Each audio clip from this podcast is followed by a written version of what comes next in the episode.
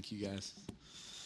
Well, if you have your Bibles this morning, I, I want to encourage you to open to Hebrews chapter 1. We'll come back to that a little later uh, in our service together. But as I encouraged you week one when I was here, bring your Bibles. We want to dig into them and find out what God has to share. And maybe He'll share something far different than what I've shared. That's what the Spirit does in all of us is works in different ways. And that's my prayer this morning is that the Spirit would speak in the way uh, you need it today. Let's pray together as we open God's Word together. Father, for, uh, for all that you've done, we thank you. And we give you honor and glory for what you've done, especially in Jesus Christ. And that's why we're here today to glorify Him, to make uh, Him the one who is all worthy of honor and praise and glory. God, we, we want to lift you up.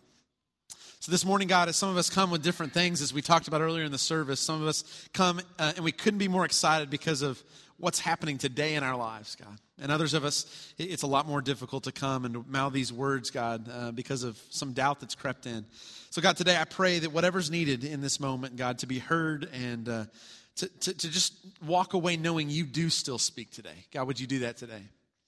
And I pray this morning you would pour through me the gift of preaching so that Christ would be formed in our hearts. It's the name of Jesus that we pray. And the church said, Amen. Well, I, uh, I want to start with a story from childhood, and uh, I'm not never the hero in these stories, so we'll just kind of let it go as it will, but you'll get to know that as we go along. I, uh, I remember uh, growing up as a preacher's kid that after the service was very exciting because we'd have our uh, weekly uh, ritual of hide and go seek. And so we'd go down to the church basement, a smaller church, and we'd uh, have our fun. Uh, we, I knew the best hiding spot since I spent the most time up at church of anyone. And so I was excited for this moment. And, and on this day, uh, I was hiding in such a good place that no one found me. And it had been a while. And so I come out to find that there are no cars in the parking lot. Now, uh, mom was the one who would always bring us to church because dad was preaching and we'd get there early to do all sorts of things. But uh, on this particular Sunday, uh, mom and dad would figure out who would take us home, and apparently they hadn't communicated real clearly. They got my brother just fine. You know, he got found in the hide and go seek game earlier, so he was taken home. But I was left there at church, which is about the closest resemblance to Jesus' childhood that of anything that ever happened to me, right? Parents leaving me at church. I was at my father's house. Where else would you find me, right?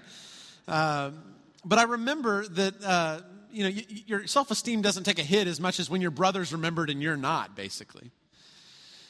And as I went through all that, I realized that communication is really important. And in marriages, this will happen one day with one of our kids. And, and, and this is going to be hard to work out. But miscommunication often happens in relationships, and it happens in our relationship with God.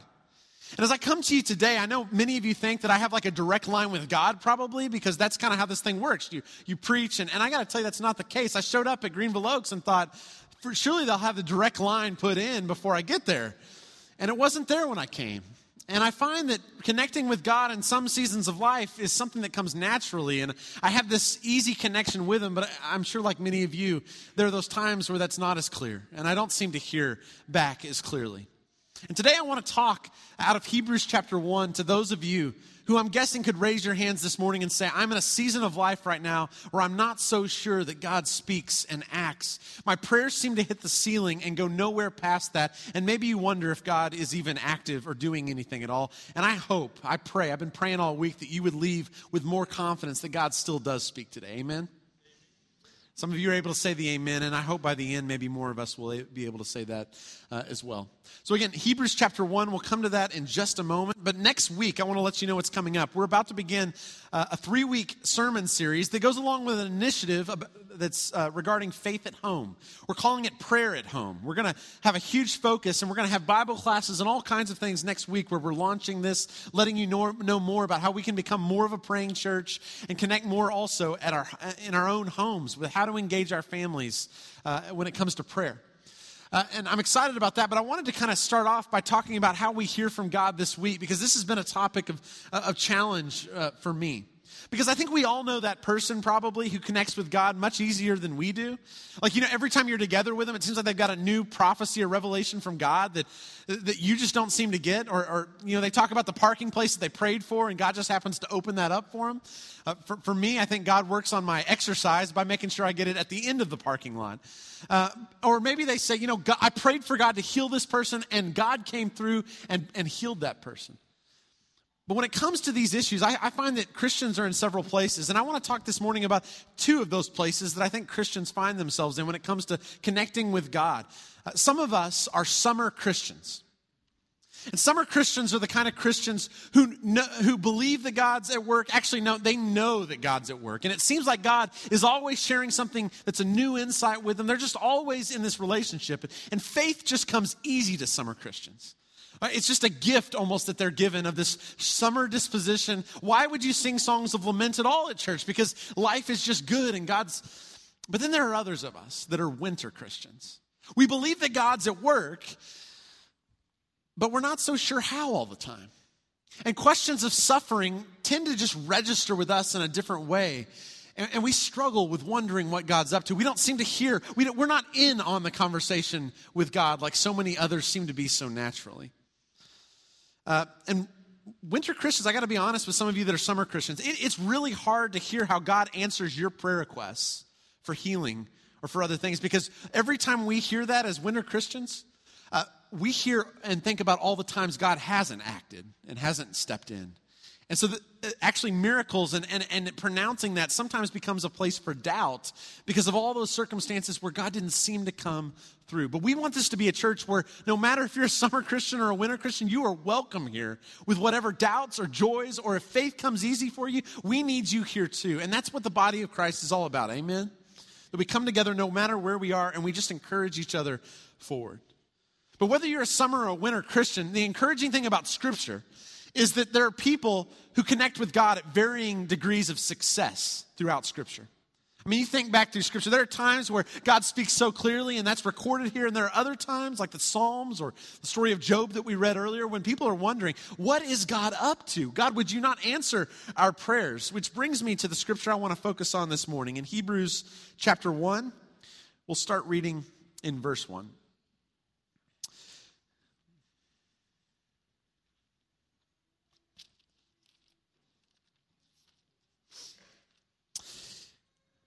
In the past, God spoke to our ancestors, to the prophets, at many times and in various ways. So, this, uh, we'll get on to the verses after in just a moment, but it, this passage is important because what it says is we serve a God who has longed and always communicated with his people. He wants us to know His will. And so, in the past, especially in the Old Testament, is this referring to? There was a period where God spoke, but He spoke through prophets, He spoke, spoke through messengers, He had mediators who spoke a message from Him on our behalf. So, this is a huge step, especially if you look at other religions around the world, because there's a lot of religions out there uh, that really don't uh, talk about gods this way, right? The, those gods are far off, they're angry, but this is a God who wants to communicate through mediators with his creation. And there was a time when the Holy Spirit didn't live inside God's people. And so trying to connect with the Holy Spirit wasn't a possibility in the same way. The Spirit's described in the Old Testament more as coming on people or working in some way externally rather than this internal dwelling of the Holy Spirit that we see in the New Testament. And in that time period, God would speak through individuals who would deliver his message uh, with, with, other people. So imagine uh, not being able to bring a Bible to the worship service and find out if what's the preacher saying is actually what it says there, right? Imagine not being able to have Google as your friend, maybe, and you're like, that story sounds a little fishy. I, I don't think that's accurate, right? Or imagine a time where God spoke through people and you couldn't fact check it all that much because there wasn't a Bible that you had at home collecting dust. It was whatever that person brought to the temple that day that God had spoken to, that was what you were to trust in some way. Let's just talk hypothetically for a minute, right? For instance, imagine that you go to the temple and there's a priest who's been the priest for about 20 years, maybe 21 years, right? And then that priest decides to become the executive priest, and they hire some 30 year old new priest with spiky hair. How are you going to trust that this new priest actually speaks for God in the same way that the executive priest used to speak for God? I guess I didn't know. I didn't know this was plugged in. Actually, no, no. See, the phone though is a reminder, right? And what I want to do this morning is talk about how, in some ways, Hebrews 1 1 talks about how God communicated like through a phone. So each week, like I didn't get this installed on my desk, like I was saying, but the, the, messenger would pick up the phone and would get a message from God, maybe on time, maybe not. And then he would deliver that message with the rest of you, not knowing what that conversation would have been, right? And that's daunting. You got to have some trust that this is who God is speaking through. But most of the ancient Near Eastern gods weren't this way. They weren't people who wanted to communicate or gods that wanted to communicate with creation. These gods were angry as the people saw it. And the job of, uh, of the people who followed these other gods, right? The sun god, the, the gods of the pagan, uh, pagan deities that you hear about, maybe some of the Greek myths that you hear about and studied in school. These gods were angry gods, and it was our job as humans to appease those gods, right?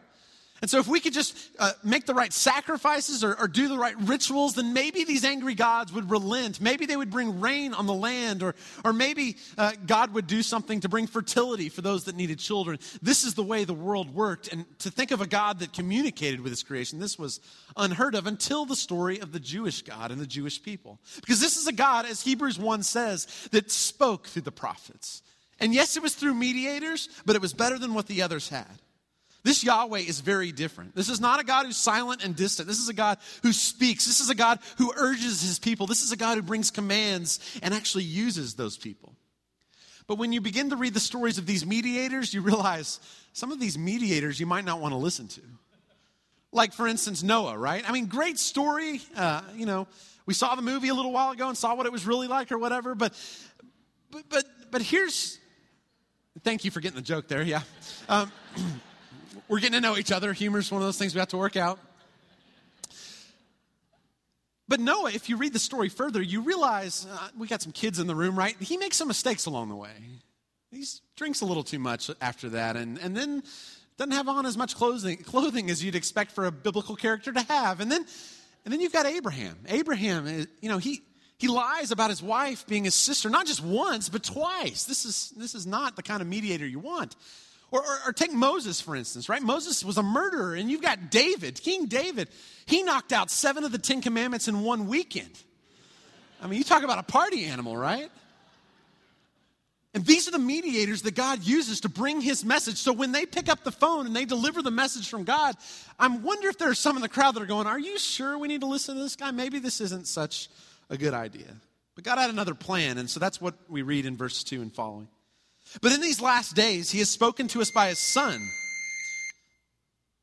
Yes, God?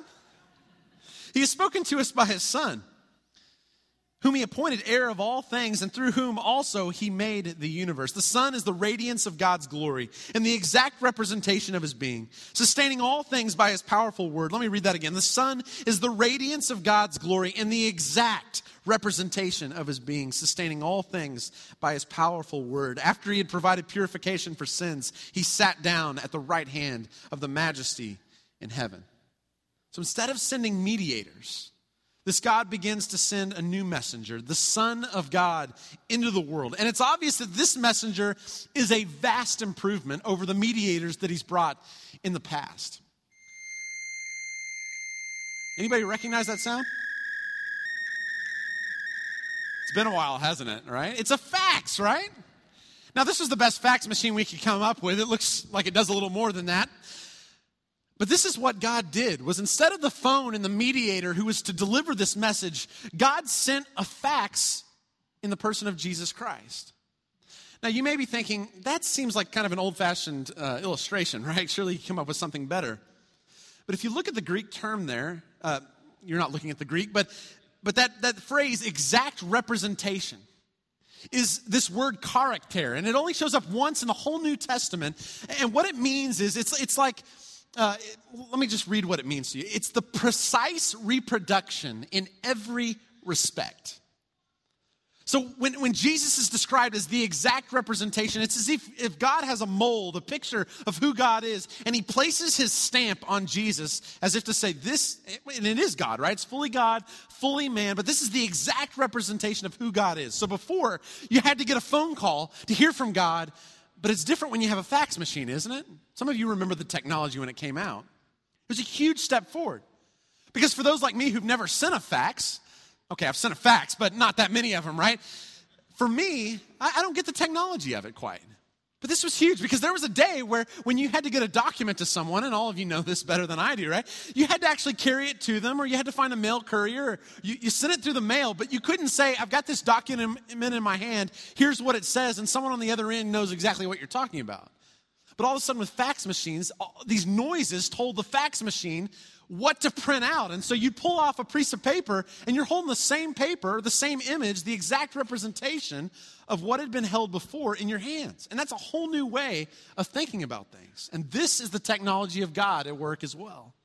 Because the difference between Hebrews 1 1 and Hebrews 1 3 is the difference between talking on a phone and relating a message and seeing the exact representation in your hands. See, the first fax was sent by God. That's actually one of the definitions that came up in my Bible dictionary when I was looking at this was facsimile. And I was like, well, we'll see if that'll work with this crowd. But I think, I think you guys get that, right? And I find this answers a lot of questions because here's the scandal of Christianity. Let me share this with you. The scandal of Christianity is this it's not that Jesus is like God, it's that God is like Jesus. In other words, if it can't be said of Jesus, it can't possibly be true of God. That's the message of Hebrews chapter 1, and it's a revelatory message. It's this incredible thing because it's one thing to say that God is this way, and, and, and, and we as humans have characteristics of God or, or gifts of the Holy Spirit where we look like God. That's one thing to say God's the perfect image, and we're the imperfect image that have parts of us that might look like Him, or we're being formed in His image. It's another thing altogether to say there was a man who walked the earth, and that person, God is like that person.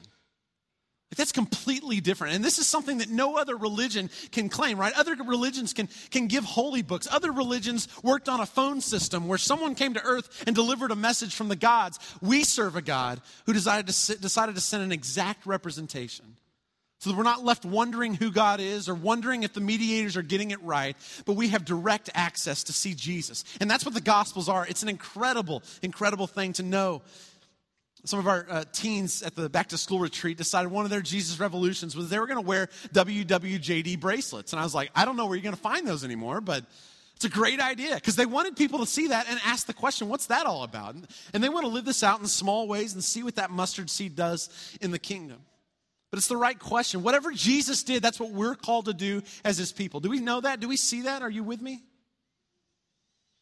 And this is unique to Christianity, as I said. There's no other major world religion that can claim to have God come among us because those gods, they're, they're off there someplace.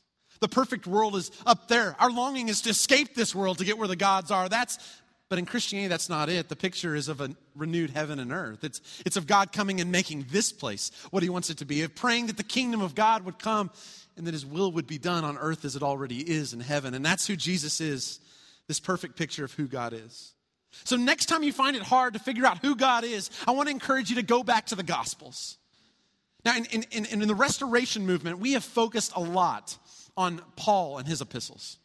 Peter, some too, John, some too. And, and let me say, I don't want to downplay that at all. What I want to do is I want to raise the Gospels again to a, a new prominence. And, and this may be already where you have been, but you know, when you're trying to get worship right, which has been so much of our focus because we, we wanted to restore things back to the way it was and make sure we had it all right. When you're trying to do that, Paul's epistles are a, a lot more practical to doing that, right? But when you're trying to live like Jesus Christ, right? When we're trying to live out what that looks like to be the body of Christ in the world, all of a sudden the gospels have a new prominence. So, this is not about lowering anything. This is about raising up Jesus as the central figure that it's all about. We sang about that tomorrow, that He's the cornerstone, that in Christ alone, all these things have happened. We sing this, but sometimes in our study, we haven't gone back to this. And so, I want to make this a focus of my messages, of my preaching. God is still speaking today. I believe this. Do you believe that? This is not just a thing in the past where he talked a long time, time ago, or we go to the Bible and we saw what he spoke. God has spoken through the prophets. And in these last days, he's spoken through Jesus, and God is still speaking today. And isn't that amazing? And at times I wonder why would he use the church to be that message to the world? I mean, some of us are like Moses and Noah and these people, right? Why, why would God use us to in some way mediate, to be representatives of his kingdom? It, it's a mess sometimes. Which brings me to a topic I was hoping to address at some point, and I figured controversy could wait till week four, so here we go. I want to talk about the name on our sign Greenville Oaks Church of Christ. And I'm not so concerned about the Greenville Oaks part, I want to talk about that Church of Christ part. And, and before you get ahead of me, I want you to listen closely to what I'm trying to say, because I think what I'm trying to say probably aligns with some of what you're thinking, but maybe we need to be called back to. Um, words and titles mean something. And when the title Church of Christ was dreamed up, uh, when it was in Scripture, I guess, it was trying to say something. It was trying to say that this is Christ's church and not ours. He's the head, and we're the body, and if we get that order out of whack, we've got something wrong. And some churches of Christ are, are, taking the name off of the sign because of the baggage that it entails, and that there, there's some things along with that, that that we may send a wrong message. And, and you know, for, for some people, that decision may make sense for a mission mindset. But that's not my issue with the name on the sign this morning. The reason I think we need to look think long and hard about the name on our sign is because we are claiming Jesus Christ as the head of this church. So every time people drive by this building, that shouldn't be some denominational name that associates us with other churches. That should be a reminder that Jesus Christ is the head of the church. This is his church, it's not ours. And when you claim a name and a title like that, when people see this church out in the community, they're making associations with Jesus about those things. It'd be one thing if we were just such and such church, but when we claim Christ in that way, uh, all of a sudden those associations get put onto the body of Christ and even Christ. It's like uh, having a fish on your car. Some of you can probably pull that off, but the Rockwall Police Department said a few weeks ago, I couldn't pull that off. I got a ticket. And I, I mean, there are times where I don't want the association of Christian because all of a sudden I'm, I'm, I'm blemishing the name of Christ when I'm living this out. Now, ultimately, what we need to do is to redeem the word Christian, not throw it out, right? And I would suggest maybe that's the same way with the name on our sign. I believe it was Gandhi who once said, uh, I like your Christ, I do not like your Christians. Your Christians are so unlike your Christ. But just imagine for a moment if we were to live in ways that begged a different question from our community. People began to ask, you know that, that, that Christ Church on Greenville Avenue, that one that has his name on the sign? they actually live it out. They look like Jesus in some specific ways. Or, you know, I've heard about this church down the street, and, and they, they just seem to be so loving in ways I just didn't anticipate. Listen, I don't, I don't want us to take the name off of our sign. I want us to live up to the name on our sign. I, don't want to throw out language. I want us to redeem language that this is Christ's church, it's not ours. And I look forward to coming in contact with people. I know you're already doing this. This is not a, a censure. I don't know this church well enough to know how well you're living this out. It's not the point of this sermon. But I look forward to ways we'll continue to move into further uh, ways of looking like Jesus. So that when people come and say, You're, you're at the Greenville Oaks Church of Christ, I, I say, Yeah, that's right. This is, this is Christ Church, and we're trying to live as salt and light. We get it wrong a lot of the time, but we are trying to live faithfully in the way of Jesus. Amen? Uh, every Sunday, I'm going to pre- pray the same prayer. And so you, you, may get old or you might like it. Either way, it's going to happen. I, I've prayed this since the beginning of my ministry uh, that God would pour through me the gift of preaching so that Christ would be formed in our hearts.